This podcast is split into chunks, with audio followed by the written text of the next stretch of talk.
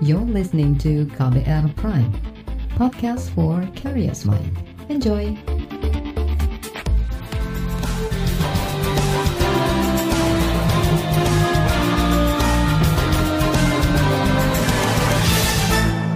Halo saudara, senang sekali kami bisa menyapa Anda kembali dalam program KBR Sore, edisi Kamis 19 November 2020. Saya Sindu Darmawan kembali menemani Anda selama kurang lebih 30 menit ke depan. Sore ini kita membahas dugaan pembakaran lahan untuk kepentingan ekspansi perkebunan di Provinsi Papua oleh perusahaan Indonesia Korea PT Korindo. Dugaan itu muncul dari hasil investigasi LSM lingkungan Greenpeace Internasional dan Forensic Architecture. Lantas, bagaimana sikap pemerintah terkait dugaan pembakaran hutan di Papua oleh PT Korindo, saudara, sebuah perusahaan Indonesia Korea Selatan PT Korindo diduga melakukan pembakaran lahan untuk kepentingan ekspansi perkebunan kelapa sawit di Provinsi Papua. Hasil investigasi LSM lingkungan Greenpeace dengan lembaga riset Inggris Forensic Architecture menyebutkan deforestasi diduga dilakukan oleh PT Dongin Prabawa, anak perusahaan PT Korindo sejak 2001. Greenpeace pernah mengadukan Kementerian Lingkungan Hidup dan Kehutanan KLHK namun tidak membuahkan hasil. Agar lebih akurat, Greenpeace kembali memperbarui kasus itu dengan menunjang data dasar tambahan dan metode yang lebih canggih dan akurat. Berikut pernyataan Kepala Kampanye Hutan Global Greenpeace Asia Tenggara, Kiki Taufik. Sebenarnya ini adalah laporan terbaru. Laporan terbaru artinya uh, karena di laporan yang ini kami berkolaborasi dengan forensik arsitektur menggunakan teknologi terbaru yang inovatif. Memang datanya, terutama video dan foto yang kami ambil itu kami ambil pada tahun 2013. Namun kami melakukan yang tadi saya bilang uh, kita kolaborasi dengan metodologi yang inovatif ya menggunakan uh, time series dari citra satelit yang kemudian uh, dioverlaykan dengan data hotspot juga dari NASA. Jadi dari dari beberapa data tersebut ada citra satelit, ada lenset, kemudian ada apa namanya hotspot, jadi kita lakukan proses uh, remote sensing, hmm. uh, analisis remote sensing, uh, menggunakan 3D modeling juga, geoloka- geolocation juga gitu ya.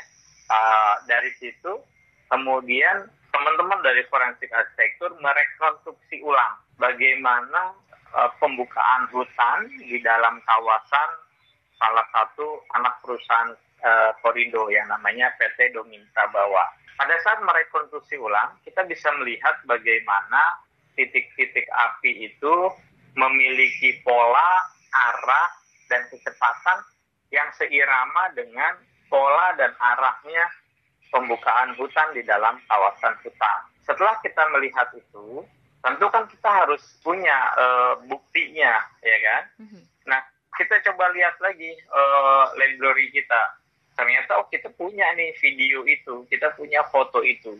Dan ternyata dari foto itu pun juga memang kelihatan jelas dengan jadi kombinasi antara metodologi hasil metodologi yang inovatif ini digabungkan dengan video dan foto yang yang kami dapatkan di lapangan jelas-jelas bahwa bahwa mereka membersihkan lahan dengan cara membakar Hmm. Dan ini di, di, dilarang, ini uh, bertentangan dengan Undang-Undang Lingkungan Hidup dan Undang-Undang Perkebunan. Hmm. Gitu.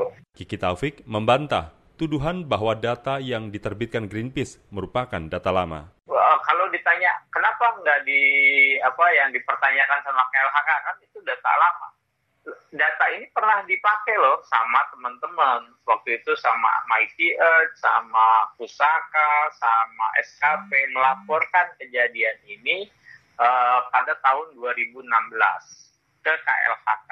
Bahkan Pak Roy, Pak Rasiorido, hmm. Dirjen Gakum yang dari periode yang lalu itu beliau menyampaikan Uh, bahkan ada. Uh, silakan dicari di di apa di media bagaimana beliau menanggapi itu bahwa mereka sudah menerima akan akan me, apa menindaklanjut. Hanya saja sampai dengan saat ini kita kami publik tidak melihat progresnya seperti apa. Sehingga ini juga memicu kita untuk oke okay, coba kita naikkan lagi kita coba angkat lagi. Karena memang nggak ada progres sama sekali. Ditambah lagi kemudian teman-teman bisik lapangan mendapatkan quote uh, bahkan apa testimoni dari masyarakat setempat terkait dengan proses pembukaan lahan yang menggunakan api. LSM Greenpeace menyesalkan sikap pemerintah, khususnya Kementerian Lingkungan Hidup, yang tidak cepat tanggap terhadap dugaan deforestasi oleh PT Korindo di Papua sebenarnya yang yang mengecewakan adalah tanggapannya justru tanggapan dari KLHK karena yang yang yang poin utama yang ditanggapi oleh KLHK adalah ini data lama, kenapa hmm. Greenpeace nggak melaporkan? Seolah-olah mereka lupa bahwa di tahun 2016 sudah ada yang melaporkan. Okay. Jadi tanggapannya itu tidak pada konten gitu. Mm. Harusnya hmm. partisipasi publik untuk membantu pemerintah dalam mengawasi setiap jengkal hutan di Indonesia itu seharusnya di, diapresiasi karena nggak mungkin pemerintah mengawasi setiap jengkal hutan di Indonesia hanya bergantung kepada satu institusi. Hmm. Mereka harus bekerja sama dengan publik dan publik kami membantu pemerintah mengawasi ini loh di bagian selatan Papua yang sangat jauh dari keramaian, mereka lakukan pelanggaran. Nah, harusnya mereka segera meng, apa namanya menginvestigasi, menindaklanjuti, bukan malah menyalahkan si pelapor. Ini kalau kayak gini, bayangin coba publik melaporkan, tapi kemudian malah publik yang menjadi sasarannya hmm. pelapornya. Ini kan hmm. seperti cerita-cerita yang saat ini ada. Bagaimana pemerintah sekarang begitu apa namanya tidak terbuka. Itu tadi Kepala Kampanye Hutan Global Greenpeace Asia Tenggara, Kiki Taufik. Saudara PT Korindo memiliki perkebunan kelapa sawit terbesar di Papua. Menurut Greenpeace, perusahaan ini menghancurkan sekira 57 ribu hektar hutan di Papua sejak 2001. Besarnya hampir seluas Seoul, ibu kota Korea Selatan. Berdasarkan prospektus PT Korindo pada 2017, perusahaan itu mengklaim penyumbang pajak yang cukup besar ke Kabupaten Merauke dan Bovendigul. Jumlahnya mencapai 30% dan 50% dari total penerimaan pajak dua daerah itu. Sementara itu, masyarakat pemilik hak ulayat di Merauke, Papua, merasa tidak pernah merasakan manfaat dari kehadiran investor di tanah Papua. Masyarakat adat menilai investasi tak dapat mengubah taraf hidup masyarakat adat meski lahan dan hutan ulayatnya dialihfungsikan untuk perkebunan sawit. Berikut pernyataan salah seorang pemilik hak ulayat hutan adat di distrik Nguti, Kabupaten Merauke, Elizabeth Diwain. Karena kami punya hutan sudah habis. Tapi kami hidup dari tahun berganti tahun, kami hidup dalam penderitaan. Tidak ada tuan dusun yang kaya. Padahal hutan kami sudah habis. Ribuan hektar yang dibongkar oleh pihak perusahaan. Mm -hmm. Tapi kami tidak pernah kaya. Kami tetap miskin dan kami tetap hidup dalam penderitaan. Itu tadi salah seorang pemilik hak ulayat hutan adat di distrik Nguti, Kabupaten Merauke, Elizabeth Ndiwain. Di bagian berikut kami hadirkan laporan khas KBR yang berjudul Nasib Warga di sekitar konsesi Korindo Group. Kisahnya akan hadir usai jeda. Tetaplah di KBR Sore. You're listening to KBR Pride, podcast for curious mind. Enjoy!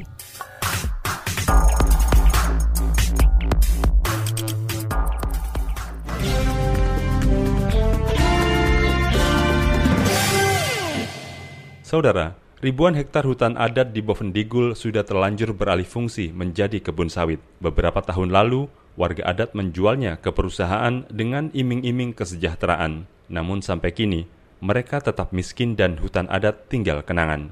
Berikut, suara-suara warga adat di Bovendigul yang dikutip dari hasil investigasi BBC Indonesia, Greenpeace, dan Forensic Architecture Goldsmith University, Inggris.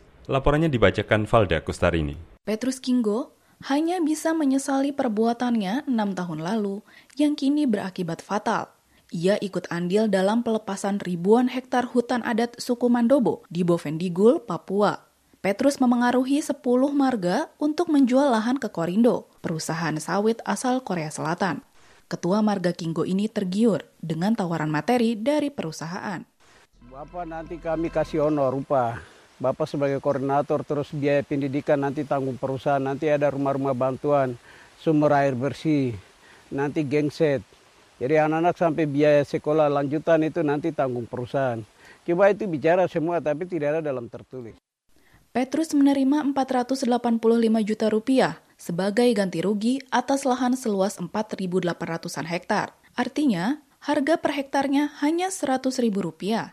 Sudah lebih awal pegang izin.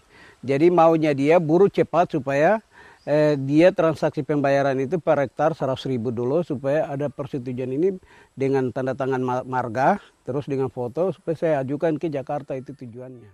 Elizabeth Diwain juga hanya bisa meratapi hilangnya hutan adat. Anggota Margan Diwain ini menyesal ikut menjual lahannya sebab hasilnya tak sebanding dengan apa yang didapat. Ribuan hektar, tapi apa yang kita dapat? Kita hidup dalam penderitaan tidak ada tuan dusun satu yang hidup dalam kesejahteraan. Sejak perusahaan masuk, konflik antar warga tak terhindarkan. Elizabeth menduga perusahaan menjalankan strategi adu domba agar mudah mengambil lahan masyarakat. Saudara bunuh saudara, adik bunuh kakak, ah, itu yang terjadi. Ini saya alami dalam saya punya hidup dan saya saksi mata. Saya lihat ini terjadi konflik ini, adu domba.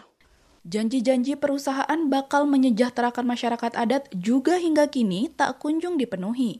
Awalnya perusahaan masuk itu memang ada janji-janji. Janji-janji, tapi janji tinggal janji. Jadi sama saja, hutan sudah habis, tapi semua tuan dusun ada tinggal dalam kemiskinan. Nah ini. Seharusnya kalau hutan sudah habis, kami tuan dusun sudah hidup sejahtera, hidup layak. Tapi ini tidak ada sampai 2020. Belakangan, Korindo dituding sengaja membakar lahan untuk kebun sawit. Warga kampung TGEP, Sefnat Mahuze, mengaku melihat sendiri aksi pekerja perusahaan saat melakukan pembakaran pada 2012 silam. Waktu itu, ia datang ke perusahaan untuk mengurus permohonan dari warga. Saya melihat mereka kumpul batang-batang kayu, ranting-ranting kayu, itu alat-alat berat yang kumpul baru mereka tumpuk. Tumpuk di jalur ya, panjang mungkin sekitar sekitar 100 200 baru mereka siram pakai solar baru mereka bakar. Nah, dan kebakaran itu udah jalan bertahun-tahun mana mereka membongkar terus. Batang-batang kayu mereka kumpul terus tumpuk sampai tinggi baru mereka siram pakai solar baru bakar. Sampai 2016 baru selesai Dampak pembakaran lahan dirasakan oleh warga Kampung Nakias yang berjarak 20 km dari wilayah konsesi PT Dongin Prabawa, anak perusahaan Korindo. Woi, ibu tertutup ini. Kalau pembongkaran itu, sisa-sisa kayu yang dibakar itu, yang tidak dipakai kan dibakar. Tertutup ini dunia ini. Ini penuh asap ini, apalagi kalau sudah sore begini ibu. Itu lain lagi, sudah gelap. Meski hutan adat sudah beralih fungsi jadi kebun sawit, tak sedikit warga yang memilih bekerja untuk Korindo. Cornelis Kaize dari kampung EP misalnya, mengaku bekerja di perusahaan demi melanjutkan kuliah. Mungkin tahun depan 2023 mungkin saya bisa kuliah.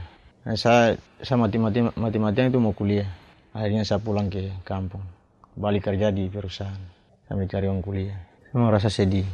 Saya sedih itu kalau besok ini kita mau ke mana kalau hutan ini sudah kalau sudah dibongkar semua. Demikian laporan tim KBR, saya Valda Kustarini. Di bagian berikutnya kita simak tanggapan dari Kementerian Lingkungan Hidup dan Kehutanan KLHK dan juga PT Korindo menanggapi dugaan pembakaran lahan di Papua.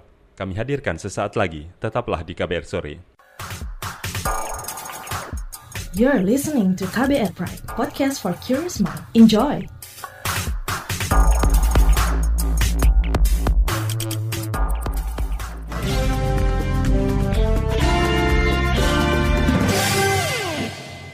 Terima kasih Anda masih bersama kami di KBR Sore. Saudara Kementerian Lingkungan Hidup dan Kehutanan KLHK meminta LSM Greenpeace melaporkan langsung kepada aparat hukum terkait dugaan deforestasi di Papua Selatan oleh PT Korindo. PT Korindo diduga membakar hutan untuk pembukaan perkebunan kelapa sawit pada 2013 lalu. Dalam rilis tertulisnya, Direktur Jenderal Penegakan Hukum Dijen Gakum KLHK, Rasio Ridosani menyebut Temuan Greenpeace merupakan temuan lama yang seharusnya dilaporkan sejak dulu dan diselesaikan pada pemerintahan sebelumnya. Rasio mengklaim beberapa perusahaan yang melanggar aturan pada periode lalu telah ditindak sesuai aturan yang berlaku saat itu. Selain itu, beberapa perusahaan yang berada di bawah grup Korindo juga telah diberikan sanksi akibat kebakaran hutan yang terjadi di konsesi-konsesi mereka, bahkan ada yang dibekukan izinnya. Di pihak lain, Grup Korindo membantah hasil investigasi Greenpeace Internasional dan Forensik Arsitektur terkait pelanggaran lingkungan dalam pembukaan lahan perkebunan sawit di Papua dengan cara melakukan pembakaran hutan. Mengutip republika.co.id, Manajer Public Relation Korindo Group Julian M. Riza menyebut hasil investigasi internal mereka tidak menemukan adanya tuduhan pelanggaran lingkungan. Bahkan, kata dia, hasil investigasi yang dilakukan Dinas Kehutanan dan Perkebunan Kabupaten Merauke pada 2016 menyatakan pembukaan lahan dilakukan secara mekanis dan tanpa pembakaran. Di bagian berikutnya, kami akan hadirkan perbincangan dengan aktivis lingkungan dari Wahana Lingkungan Hidup Walhi terkait dugaan pembukaan lahan untuk perkebunan sawit dengan cara pembakaran yang dilakukan anak perusahaan Grup Korindo di Papua. Wawancaranya akan kami hadirkan sesaat lagi. Tetaplah di KBR Sore. You're listening to KBR Pride, podcast for curious mind. Enjoy!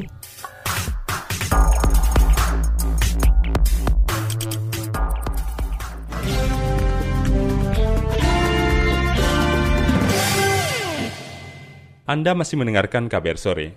Saudara, LSM Wahana Lingkungan Hidup Indonesia meminta pemerintah menindaklanjuti hasil investigasi dari LSM Lingkungan Greenpeace Internasional terkait dugaan pembukaan lahan untuk perkebunan sawit dengan cara pembakaran yang dilakukan anak perusahaan grup Korindo di Papua.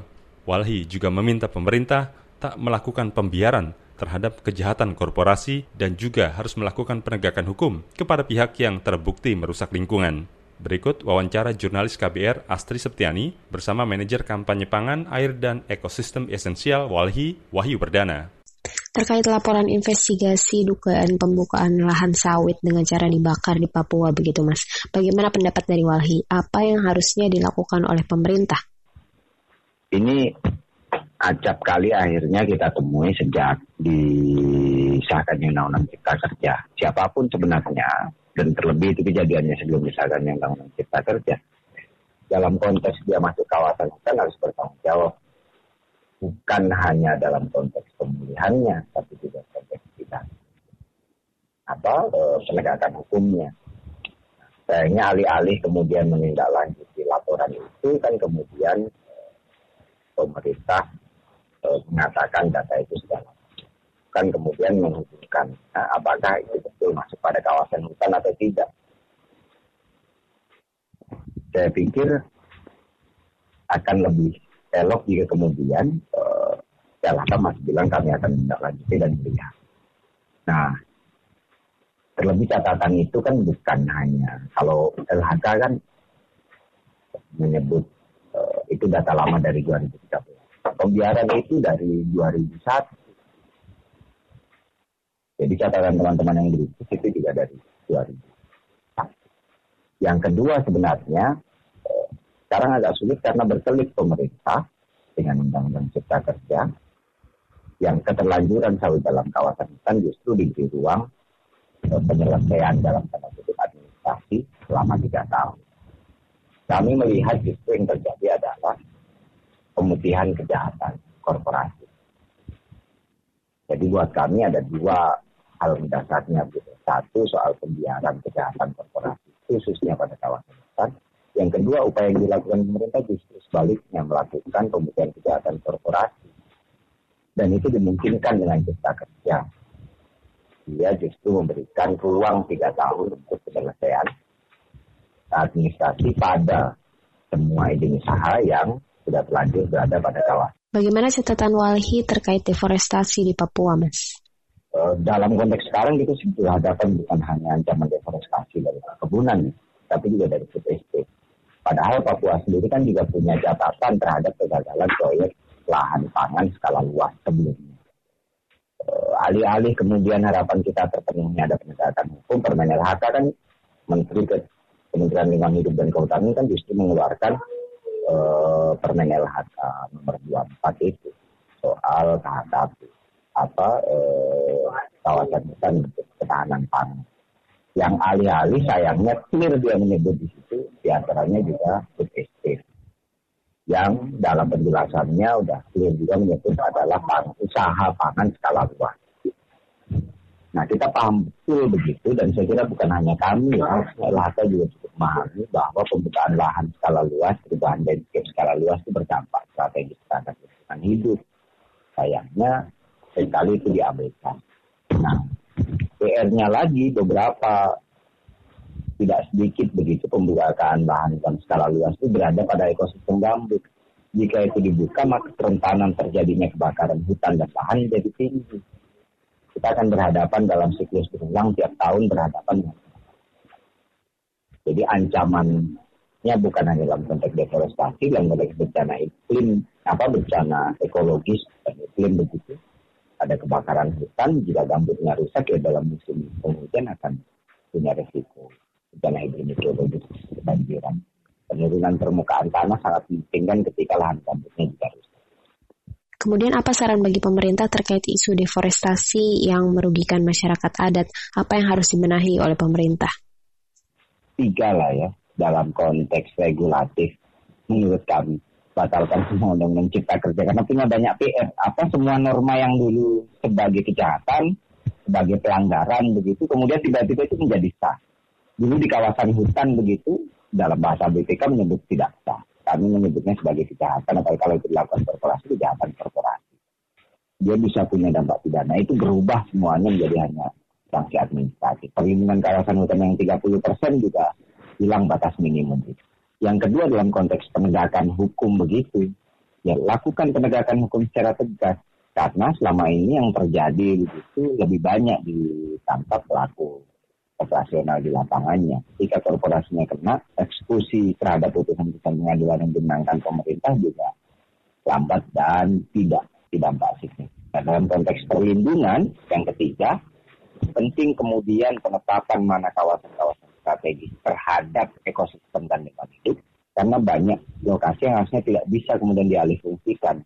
Kalau di ekosistem esensial seperti gambut, harus ya lindungi karena begitu dia rusak kan tidak ada ruang mengganti dan memulihkan itu. Rambut itu proses pembentukannya puluhan ribu tahun. Begitu dia rusak tidak mungkin kita memulihkan dengan ya kalah kecuali baru setengah rusak masih dibuatkan karena lap tapi kalau perubahan landscape-nya cukup luas masif tidak bisa dipulih saya kira pilihan strategi sekarang dalam jangka panjang ialah melindungi hutan itu tadi manajer kampanye pangan, air, dan ekosistem esensial Walhi Wahyu Perdana. Saudara, perbincangan tadi mengakhiri perjumpaan kita di program KBR Sore edisi Kamis 19 November 2020. Pantau selalu informasi terbaru melalui situs kbr.id, Twitter kami di akun @beritaKBR serta podcast di alamat kbrprime.id. Jangan lupa untuk terus menerapkan protokol kesehatan dengan 3M, memakai masker, menjaga jarak, dan rajin mencuci tangan dengan sabun. Saya Sindu Darmawan bersama kerabat kerja yang bertugas undur diri. Salam.